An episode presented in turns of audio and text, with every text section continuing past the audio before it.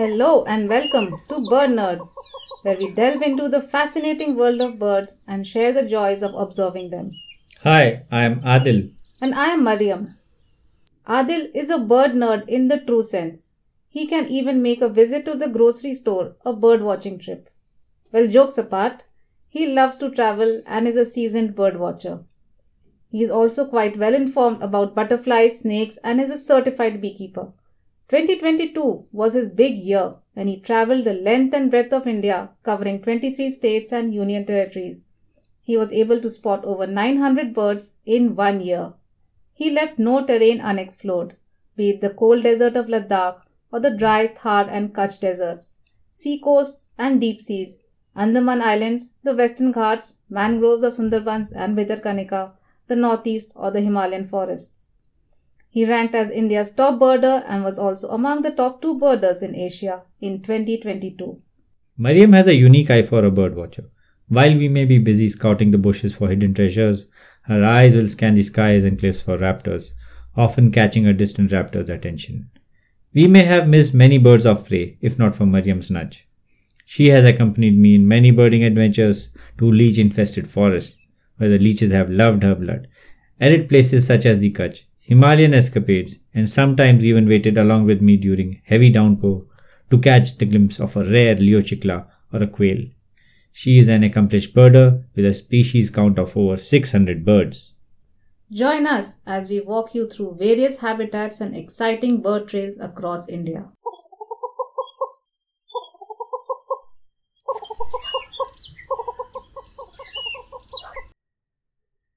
This week, we continue to explore water bodies found in urban areas and even rural setups. Be it ponds and lakes, or streams and small rivers with rocky islands and rapids, laden with floating vegetation like hyacinth, water lilies, and water chestnut. The birds we discuss today are bound to be seen there either occasionally or regularly. Our reference points have been lakes and ponds around Pune, Hyderabad, Chhattisgarh, and western Orissa. We talk about the most common species here, the ones with frequent flyer passes and meal coupons. The business class of birds, aka the rarities and winter visitors, will soon make their entry, but before that, we do have to talk about the local folk and their issues. If you were to walk along with me, I would take you along the shores of these water bodies. We can either just sit down and observe the amazing bird activity, or choose to walk along these shores that are lined with muddy flats, rocks, tall grass reeds, and other vegetation, all perfect for birds to rest, nest, perch, and hunt.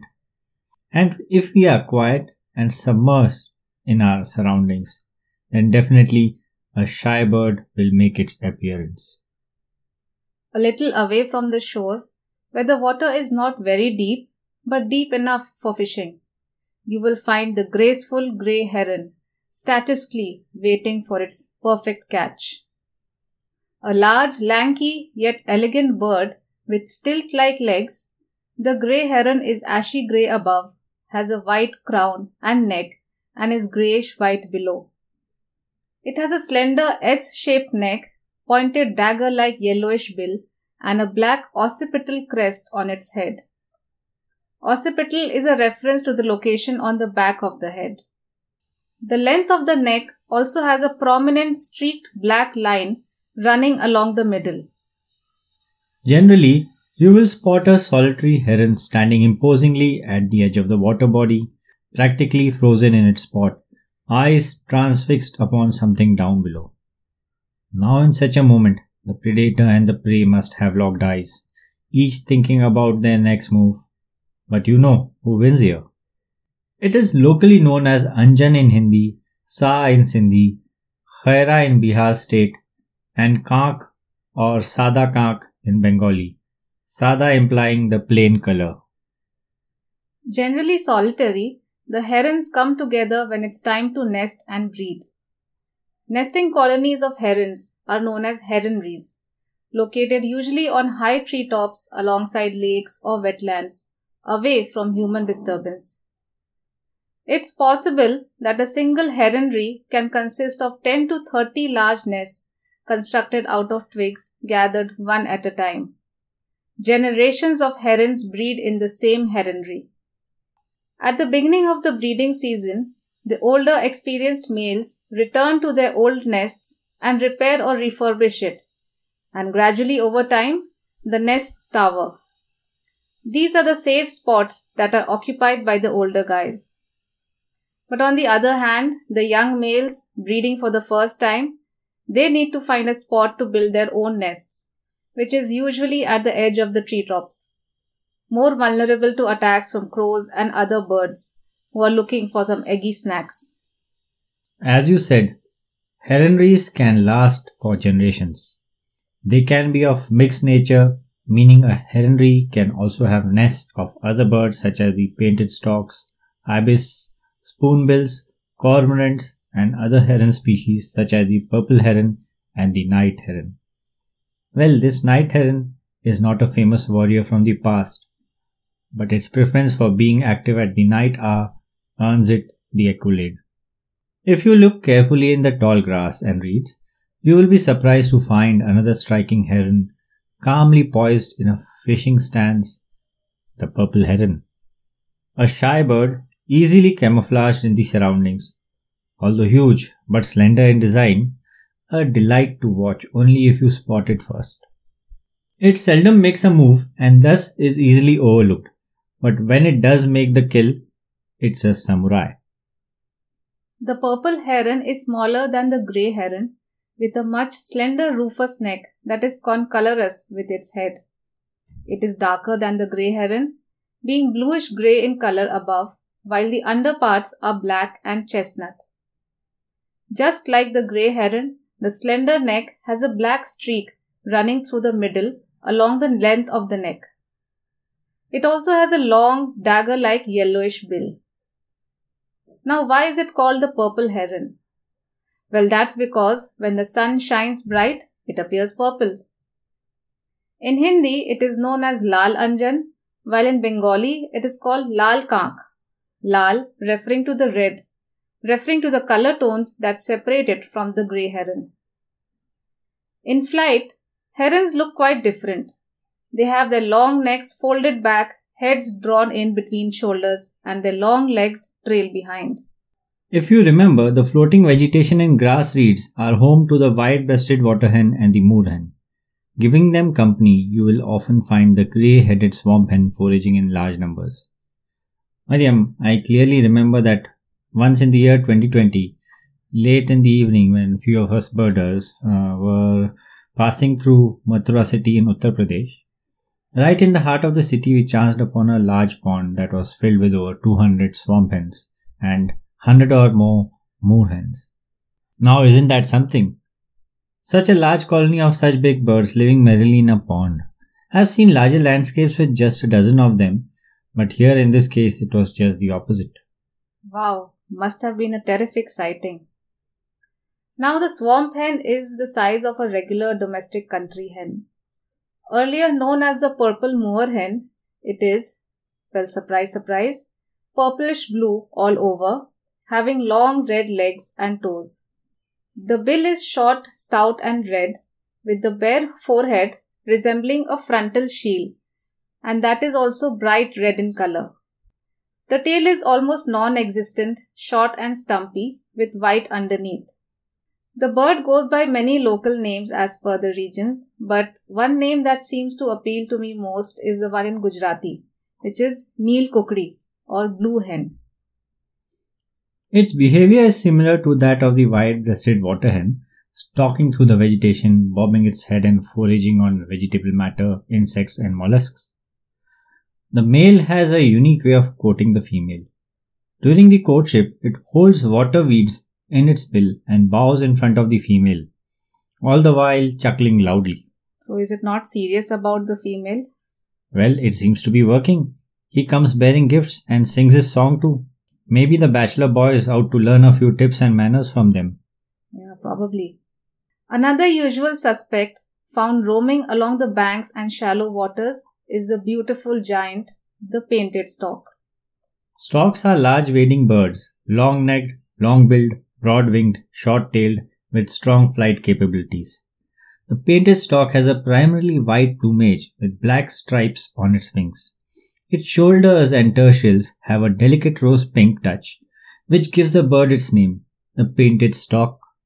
The bill is long, yellow, and curved downwards at the tip. It has a bald orangish head, kind of like a shaved look, with plumes starting from near the nape, while the legs are long and pinkish. You will find it spending the day wading through shallow waters, searching for fish, frogs, or even snakes. As we said earlier, painted storks also nest in huge heronries, which they share with other water birds like the pelicans, cormorants, egrets, other storks, ibis, and herons. In flight, the easiest way to distinguish storks from herons generally is in their characteristic way of flying. While both fly with their legs trailing, herons fly with their necks retracted, whereas the storks fly mostly with their necks outstretched. Do take note of that. Especially in the mornings, you might chance upon one of these flying high above as they head to their feeding grounds, and now you will be in a position to know the stork from the heron. Painted storks are usually silent, but bill clattering is an important mode of stork communication at the nest. They might occasionally let out a low moan as well. Painted storks are found throughout India and they migrate locally for breeding. Unfortunately, the IUCN status of painted storks is near threatened, implying that they are facing a decline in population due to obvious reasons such as pollution, human disturbance, and primarily wetland drainage for land reclamation. Other stocks sighted in India are the woolly neck stork, the Asian openbill, the black stork, the adjutants, and many others that we will cover. Well, the list of long legged, long necked waders is not complete if we don't include the ibis in it. India is home to a number of ibis species like the glossy ibis, the black headed ibis, and the object of our attention today, the red naped ibis. Also known as the Indian black ibis, it is a large black bird, larger than the domestic hen, having a long down curved bill. It has a prominent white patch on its shoulders but the standout feature, the feather on the cap literally, that is quite diagnostic, is the triangular patch of crimson warts on its crown and nape, over an otherwise bare head. They are much shorter than storks, and so are the legs, which are brick red, but the color of the legs is often overlooked while identifying them in the field, probably as they may be mostly muddied. Ibises are strong flyers, flying with their necks and legs outstretched with flocks flying mostly in V shaped formations. The red naped ibis does not just live by wetlands, but is also fond of drier areas such as fields and farmlands where it can be found in pairs or fours. It has a very unique cry for a call that you can easily recognize if they fly overhead your house. They generally announce their arrival.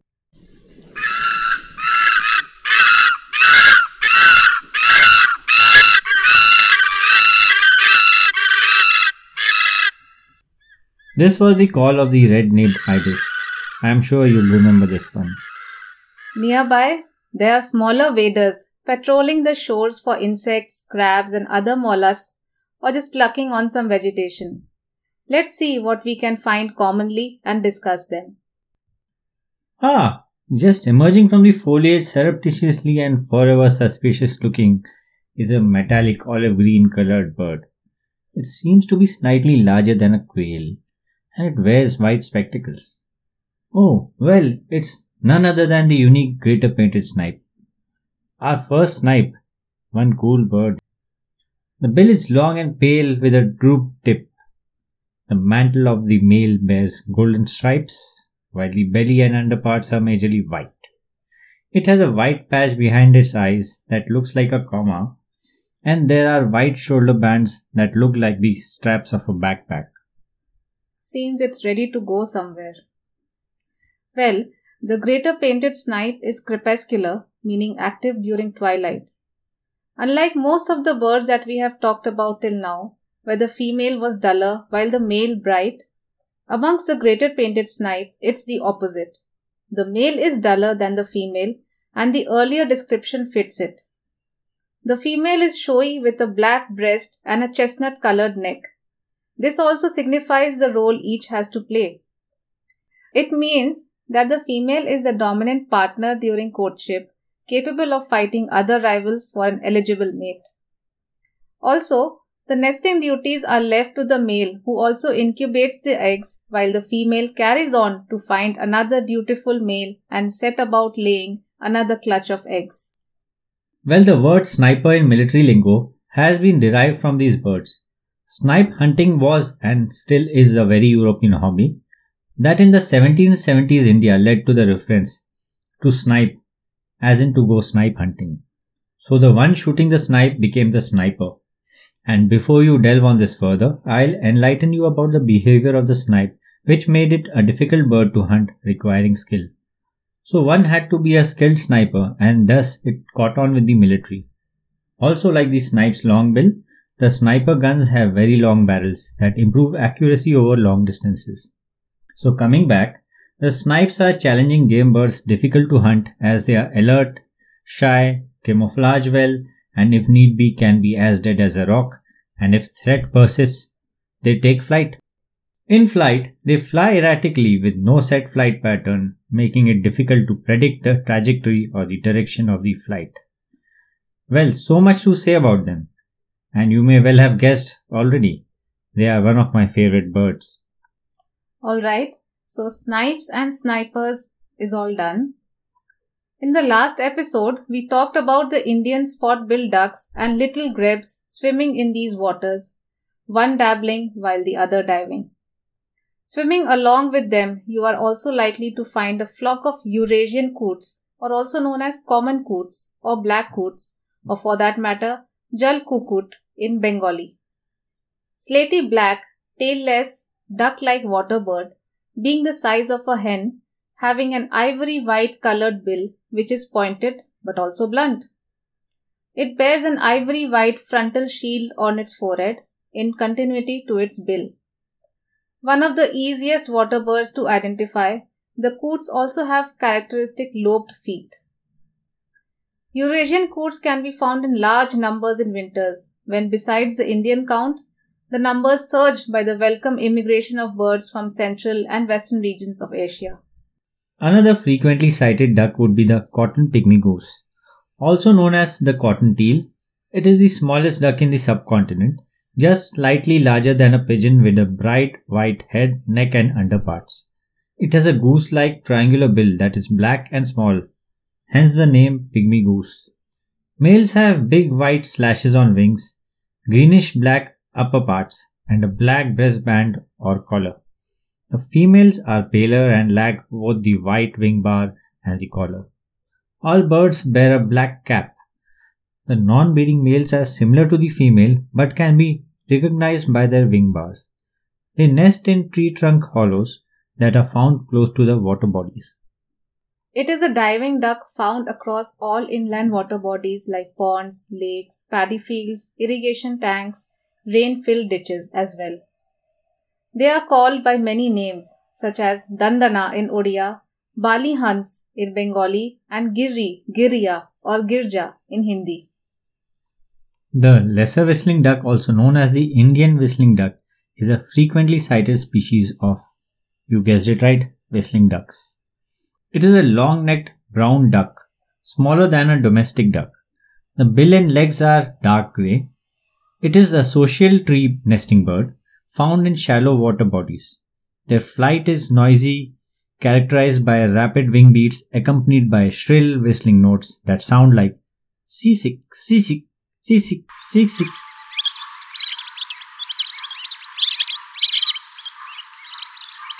They are resident throughout India. Also, I think the lesser whistling ducks are multifaceted. They can walk well on marshlands. They are capable of diving, dabbling, perching, flying, and also whistling. They can do it all. The Da Vinci of birds. Yeah.